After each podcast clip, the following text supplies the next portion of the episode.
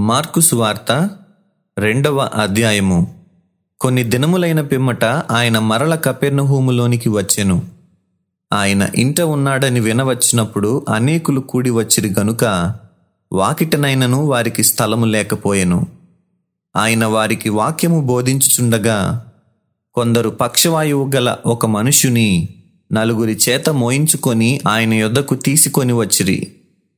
చాలామంది కూడి ఉన్నందున వారు ఆయన యొద్దకు చేరలేక ఆయన ఉన్న చోటికి పైగా ఇంటి కప్పు విప్పి సందు చేసి పక్షవాయువు గలవానిని పరుపుతోనే దింపిరి.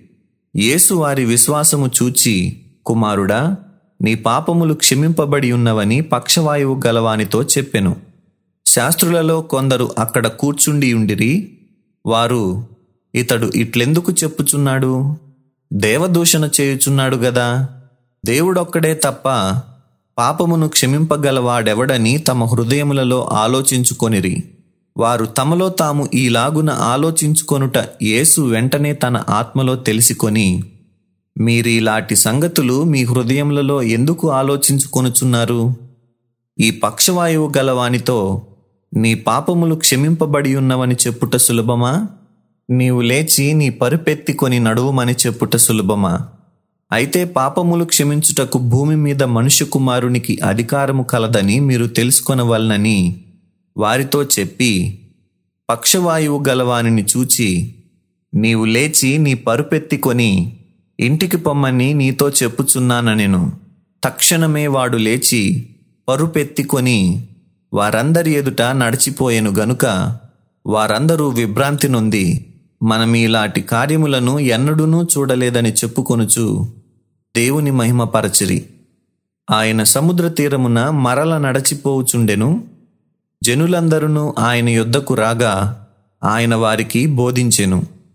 ఆయన మార్గమున వెళ్ళుచు సుంకపు మెట్టునొద్ద కూర్చున్న అల్ఫయి కుమారుడగు లేవిని చూచి నన్ను వెంబడించుమని అతనితో చెప్పగా అతడు లేచి ఆయనను వెంబడించెను. అతని ఇంట ఆయన భోజనమునకు కూర్చుండి ఉండగా సుంకరులను పాపులను అనేకులు యేసుతోనూ ఆయన శిష్యులతోనూ కూర్చుండి ఉండిరి.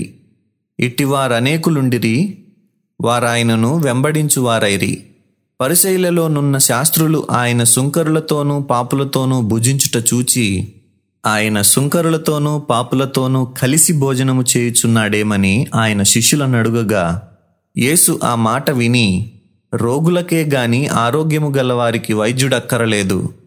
నేను పాపులనే పిలువ వచ్చి తిని గాని నీతిమంతులను పిలువ రాలేదని వారితో చెప్పెను. యోహాను శిష్యులను పరిసయులను ఉపవాసము చేయుట కద్దు. వారు వచ్చి యోహాను శిష్యులను పరిసయుల శిష్యులను ఉపవాసము చేయుదురు గాని నీ శిష్యులు ఉపవాసము చేయరు. దీనికి హేతువేమని ఆయన నడుగగా యేసు పెండ్లి కుమారుడు తమతో కూడా ఉన్న కాలమున పెండ్లి ఇంటివారు ఉపవాసము చేయదగునా? పెండ్లి కుమారుడు తమతో కూడా ఉన్నంత కాలము ఉపవాసము చేయదగదు గాని పెండ్లి కుమారుడు వారి యొద్ద నుండి కొనిపోబడు దినములు వచ్చును. ఆ దినములలోనే వారు ఉపవాసము చేతురు. ఎవడును పాత బట్టకు క్రొత్త గుడ్డ మాసిక వేయడు. వేసిన ఎడల ఆ క్రొత్త మాసిక పాత బట్టను వెలితిపరచును.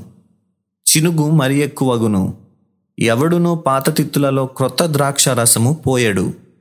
పోసిన ఎడల ద్రాక్ష రసము ఆ తిత్తులను పిగుల్చును రసమును తిత్తులను చెడును. అయితే క్రొత్త ద్రాక్ష రసము క్రొత్త తిత్తులలో పోయవలనని చెప్పెను.